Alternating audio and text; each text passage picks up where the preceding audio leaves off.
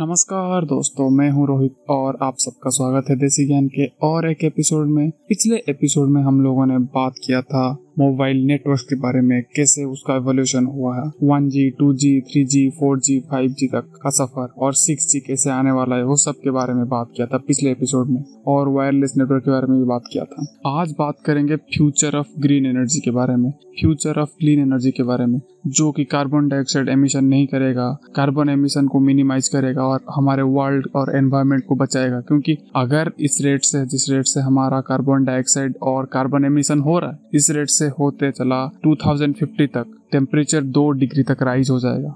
दो डिग्री से तीन डिग्री तक राइज हो जाएगा। पता चल रहा है कि कितना ज़्यादा हो जाएगा। नॉर्मल जितना राइज हो रहा है, उसके अलावा तीन डिग्री ज़्यादा राइज हो जाएगा। अगर इतना राइज हो जाता है तो ग्लेशियर जो है पोल के रीजन के अंदर, वो पिघलने लगेंगे। तो आज बात करेंगे वो ग्रीन एनर्जी के बारे में, जो दुनिया को बदल सकते जो दुनिया को चेंज करने की कैपेसिटी रखता है। आज बात करेंगे उस टॉपिक के बारे में। राइट आफ्टर दिस इंट्रो देसी ज्ञान में प्रोवाइड करते हैं हम बहुत सारी नॉलेज जो आपको ना कोई किताब में मिलेगा, ना कोई स्कूल या फिर कॉलेज का सिलेबस में, ना आपको कहीं पे पढ़ाया जाएगा वो।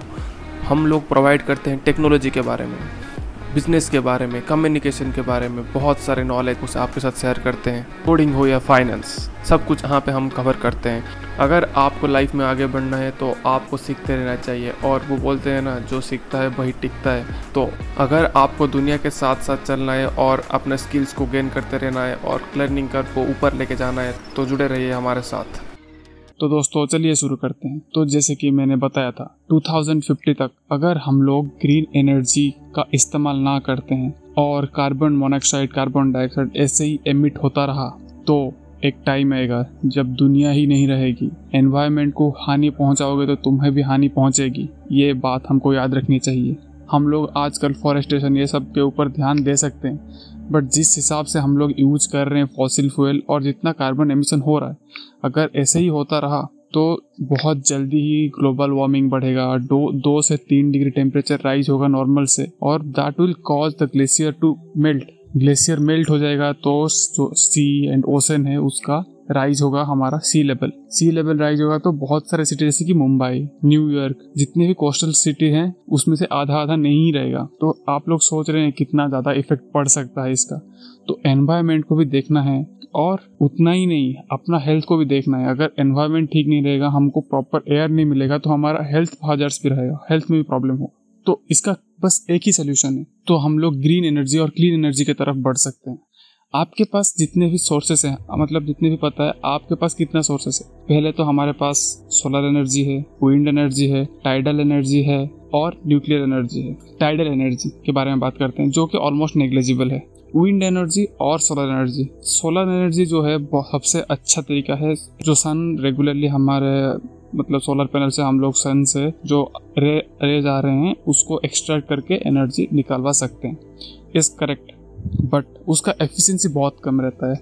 आप लोगों को पता है, उसका efficiency around sixteen to twenty percent रहता है, ठीक है? और रह गया विंड एनर्जी विंड एनर्जी भी बहुत अच्छा है बट विंड एनर्जी एक पर्टिकुलर रीजन जहाँ पे रेगुलरली हवा का बहाव है, वहाँ पे यूज़ कर सकते हैं। बट हमें हर जगह पे हम यूज़ नहीं कर सकते हैं।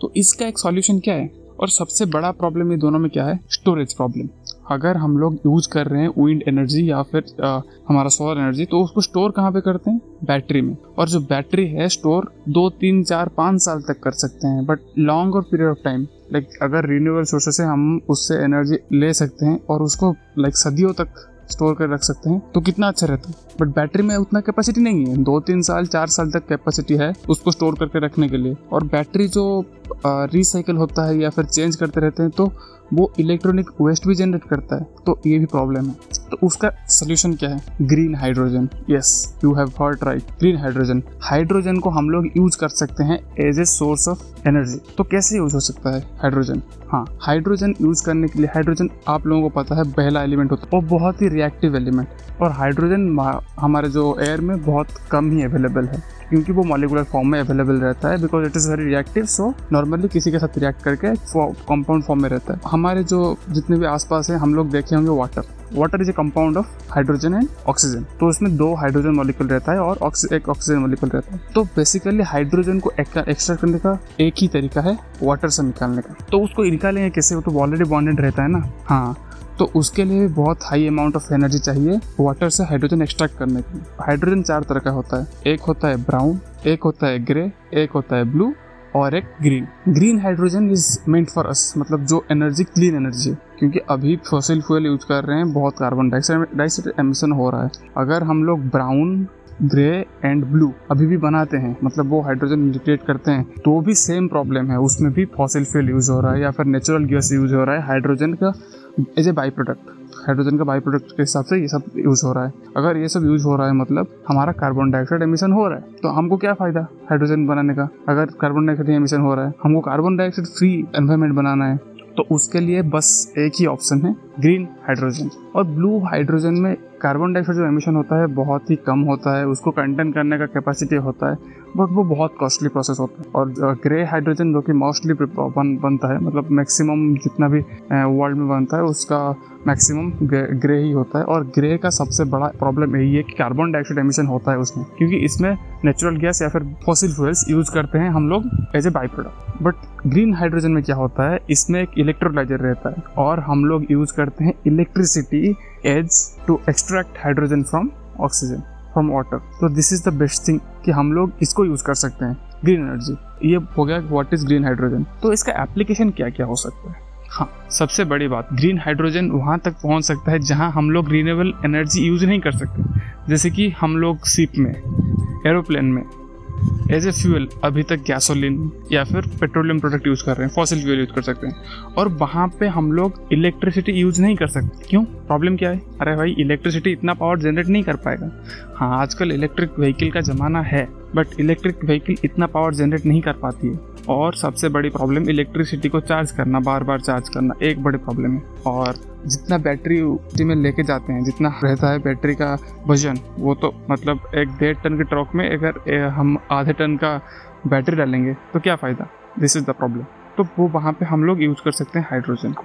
ग्रीन हाइड्रोजन कैसे बनता है, आपको पता चल गया कि एक इलेक्ट्रोलाइजर रहता है। ग्रीन हाइड्रोजन में भी बहुत हैवी अमाउंट ऑफ़ हमको चाहिए होता है इलेक्ट्रिसिटी और इसका यूज़ बस इतना ही नहीं है। हम लोग इसको ऑयल रिफाइनिंग में यूज़ कर सकते हैं एमोनिया प्रोडक्शन में यूज़ कर सकते हैं ट्रांसपोर्टेशन में यूज़ कर सकते हैं मिथानल प्रोडक्शन में यूज़ कर सकते हैं स्टील प्रोडक्शन एनर्जी प्रोडक्शन सब में यूज़ कर सकते हैं। और सबसे बड़ी बात, जो हम लोग रीन्यूएबल सोर्सेस है उसको एनर्जी स्टोर करने में यूज़ कर सकते हैं। क्योंकि जो रीन्यूएबल सोर्सेस है लाइक सोलर एनर्जी हो जाए विंड एनर्जी हो जाए, उसको हम यूज़ कर सकते हैं as a source of energy जो कि इलेक्ट्रिसिटी प्रोवाइड करेगा हमारा हाइड्रोजन ऑक्सीजन को अलग करने में। और जो अलग हो जाएगा, उस हाइड्रोजन को हम लोग एक टैंकर में बहुत दिन तक स्टोर कर रख सकते हैं। जित, जब भी चाहिए, हम लोगों को पचास साल बाद, साठ साल बाद, सौ साल बाद भी उसको यूज़ कर सकते हैं। और आजकल जो पेट्रोल का रेट डीजल का रेट जहाँ पे आसमान छू रही है तो अभी लोग सोचने लगे हैं कि ऑल्टरनेटिव क्या है। तो उसका एक अल्टरनेटिव है इलेक्ट्रिक व्हीकल हाँ इलेक्ट्रिक व्हीकल अच्छा इनिशिएटिव है. बहुत सारे इलेक्ट्रिक व्हीकल बन चुके हैं और बहुत सारे लोग यूज़ करने भी लगे हैं. तो इलेक्ट्रिक व्हीकल में सबसे बड़ी दिक्कत यह है कि आपको एक बहुत बड़ा बैटरी आप अपने साथ कैरी करना पड़ता है. अगर लॉन्ग डिस्टेंस ट्रैवल करना है तो बहुत बड़ा बैटरी कैरी करना पड़ता है आपके कार के साथ या फिर ट्रक के साथ. ट्रक जैसे बड़े बड़े गाड़ी लाइक ट्रक बस ऐसे सब अगर बड़े और पावरफुल गाड़ी के लिए आपको बहुत ज़्यादा पावर चाहिए. और बहुत ज़्यादा पावर के लिए आपको बहुत ज़्यादा बैटरी कैरी करना पड़ेगा। ये एक बड़ी दिक्कत है। अगर इसको आप काउंटर करना चाहते हैं तो आपको क्या करना पड़ेगा? बहुत ज़्यादा बैटरी कैरी करना पड़ेगा या फिर बार बार चार्ज करना पड़ेगा थोड़े डिस्टेंस में। और जब कार आप चार्ज करते हैं तो उसमें एक प्रॉब्लम रहता है। आप it takes around 40 to 45 minutes to full charge fully charge और एक बार चार्ज होने के बाद आप कुछ डिस्टेंस तक जा सकते हैं। तो हाइड्रोजन में क्या है? It will take only two two three minutes like जितना आपको पेट्रोल या फिर डीजल भरने में टाइम लगता है, उतना ही टाइम आपको लगेगा इसको भरने के लिए। और आपको ज़्यादा बड़ा बैटरी कैरी नहीं करना पड़ेगा। तो आपका एक तो स्पेस बच जाएगा गाड़ी में, जितनी जो भी गाड़ी यूज़ कर रहे हैं, उसका स्पेस भी बच जाएगा। उसके अलावा आपको एक जो वज़न है गाड़ी का तो वो भी घट जाएगा। तो आपको एफिशिएंसी ज़्यादा मिलेगा। और नॉर्मल जितना बैटरी आप, हमारा इलेक्ट्रिक व्हीकल से, ये two two three times more efficient है मोर पावरफुल है। और five times more power provide कर सकता है।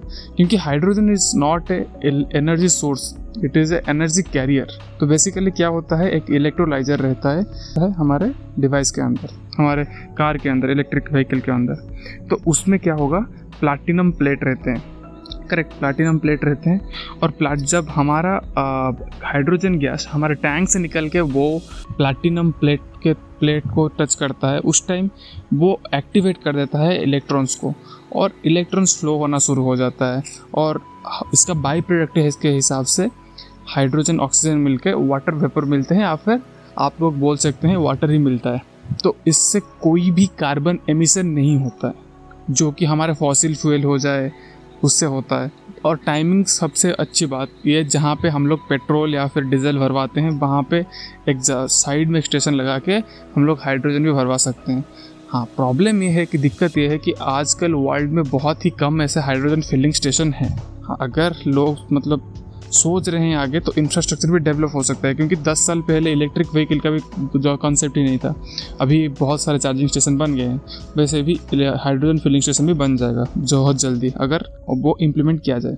और the only source of energy जो, जहाँ पे हम लोग एनर्जी को स्टोर कर सकते हैं रीन्यूएबल एनर्जी जैसे कि सोलर पैनल हो जाए, या फिर हमारा विंड एनर्जी उसको हम लोग अच्छे से स्टोर कर सकते हैं किससे? हाइड्रोजन से। और क्या फ़ायदा है इसका? और हाँ जो मैं बड़ी गाड़ी के बारे में बात कर कर रहा था, जैसे कि ट्रक, जहाज़ या फिर प्लेन ये सबको भी ये पावर दे सकता आज गैसोलिन यूज़ कर रहे हैं टू फ्लाई कल हाइड्रोजन यूज़ हो सकता है।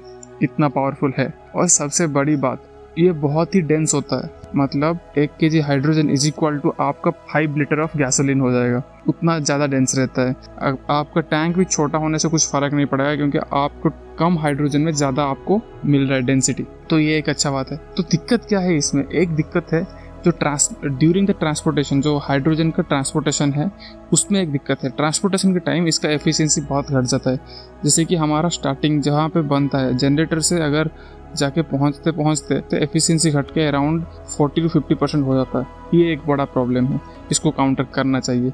और इंफ्रास्ट्रक्चर डेवलप करने पड़ेगा क्योंकि इसको जो है, जहाँ पे स्टोर किया जाता है, बहुत ही हाई प्रेशराइज टैंक रहता है। वो हाई प्रेशराइज टैंक हमको बनाना पड़ेगा और कॉन्स्टेंटली हाई प्रेशर मेंटेन करके रखना पड़ेगा। और जो टैंकर इसको कैरी करेंगे, उनको भी हाई प्रेशराइज करना पड़ेगा। ये एक दिक्कत है। और जो आजकल जो इलेक्ट्रोलाइजर यूज़ होता है, जो कि हाइड्रोजन एच से एक्सट्रैक्ट करने से यूज़ हो रहा है, वो बहुत ही कॉस्टली आता है। वो सेटअप बहुत ही कॉस्टली आता है बट वन टाइम सेटअप है। तो पहले एक इनिशियली बहुत अमाउंट ऑफ़ कॉस्ट एक इन्वेस्ट करना पड़ेगा। और बहुत सारे कंट्रीज़ इसको बहुत बढ़ावा देने वाले हैं। U S itself one point seven trillion dollars funds देने वाले हैं। जो बाइडन इसको अनाउंस कर चुके हैं। For green energy they will provide 1.7 trillion dollars और बहुत सारे गवर्नमेंट जैसे कि Europe government 1 trillion euros they will also invest और बहुत बड़े बड़े कंपनी जैसे मिस्सुबिशी टोटल ये सब अभी ट्रक के ऊपर काम कर रहे हैं, जो कि हाइड्रोजन पावर्ड होगा। क्योंकि हाइड्रोजन पावर्ड जो ट्रक होगा, वो बहुत ही पावरफुल होगा और आपको ज़्यादा बैटरी कैरी नहीं करना पड़ेगा बार बार चार्ज नहीं करना पड़ेगा। फिलिंग स्टेशन में आपको दो मिनट रुकना है तो आपको कितना फ़ायदा हो रहा है, देखिए। आप स्टील प्लांट में इसका यूज़ हो सकता है, बहुत जगह पे इसका यूज़ हो सकता है। तो इसका बहुत ज़्यादा बेनिफिट्स है। और 2050 की तरफ़ अगर हम एनवायरनमेंट की तरफ़ देखेंगे तो this is the only only thing और only path we can follow और हाइड्रोजन जो बोल रहा था it is not a energy source it is a energy carrier तो हमारा जो एनर्जी कैरियर वो क्या करता है? पहले हमारा फ्यूल सेल स्टैक में आता है और बेसिकली फ्यूल सेल स्टैक में क्या होता है? कैटलिस्ट होता है जो हाइड्रोजन के साथ मिलता है और जो कैटलिस्ट होता है बेसिकली प्लेटिनम होता है। वो थोड़ा कॉस्टली होता है। तो दिस इज़ ऑल्सो ड्रॉबैक थोड़ा कॉस्टली होता है, जो एक यूनिट बनाने के लिए शायद अराउंड फिफ्टी थाउज़ेंड डॉलर क्योंकि जो कार अभी अवेलेबल है, तीन कंपनीज़ बनाती हैं ह्यूंडाई टोयोटा एंड होंडा ये तीन कंपनियाँ हाइड्रोजन कार्स बना चुकी हैं ऑलरेडी और मार्केट में भी अवेलेबल है।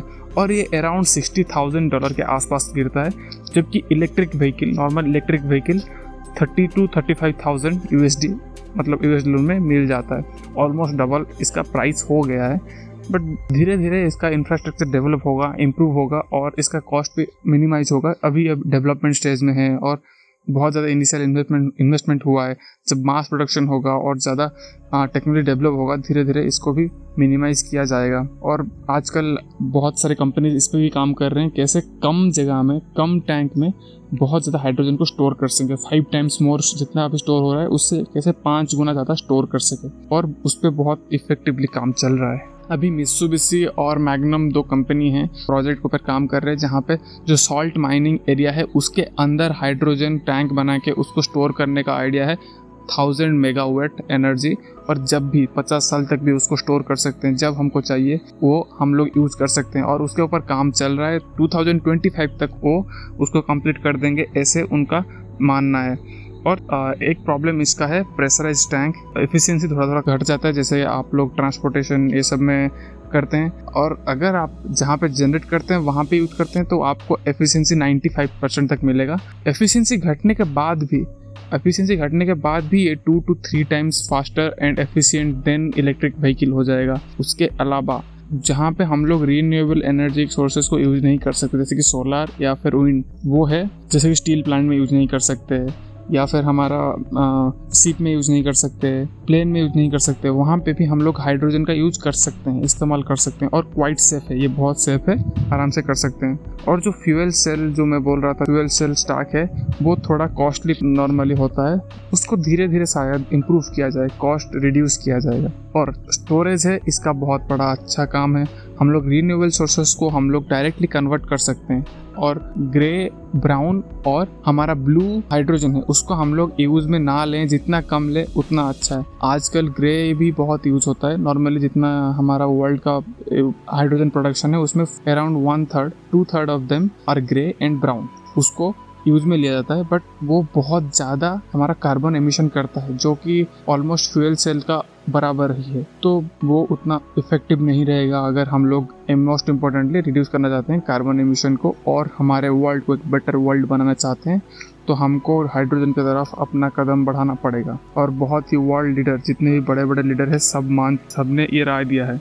कुछ कुछ अगेंस्ट में भी है, जैसे कि एलन मॉस बोले हैं this is not a good idea to move towards hydrogen because this will not help electric vehicle is the next future because Tesla is working on that बहुत सारे ऐसे कंपनी है जो कि हाइड्रोजन कार के ऊपर, या फिर हाइड्रोजन ट्रक के ऊपर काम कर रही है, क्योंकि उनको पता है ये बहुत आगे जाके बहुत ग्रो करने वाला है, बहुत ही हेल्पफुल होने वाला है हमारे एनवायरमेंट के लिए। मैं इलेक्ट्रिक व्हीकल को मना नहीं कर रहा हूँ अच्छा कॉन्सेप्ट है। Electric vehicle is a good good concept but ये बेटर ऐसे हो सकता है अगर इसको थोड़ा इम्प्रूव किया जाए और हाइड्रोजन स्टेशन अवेलेबल हो जाए हर जगह। तो इसको हम लोग एक अच्छा आइडिया मान सकते हैं। और next gen tech next gen energy source इसको मान सकते हैं। मे बी आगे से तो 2050 तक इसको एक प्राइमरी सोर्स ऑफ़ एनर्जी हम लोग यूज़ कर सकते हैं। और ये माना जा रहा है कि ग्रीन हाइड्रोजन इंडस्ट्री है। 2050 तक थ्री ट्रिलियन डॉलर का इंडस्ट्री होने वाला है। और इतना एनर्जी प्रोड्यूस करने वाला है कि वर्ल्ड का वन फोर्थ वन फोर्थ से वन थर्ड एनर्जी ही सिर्फ़ प्रोड्यूस करेगा, सिर्फ़ ग्रीन एनर्जी प्रोड्यूस होगा।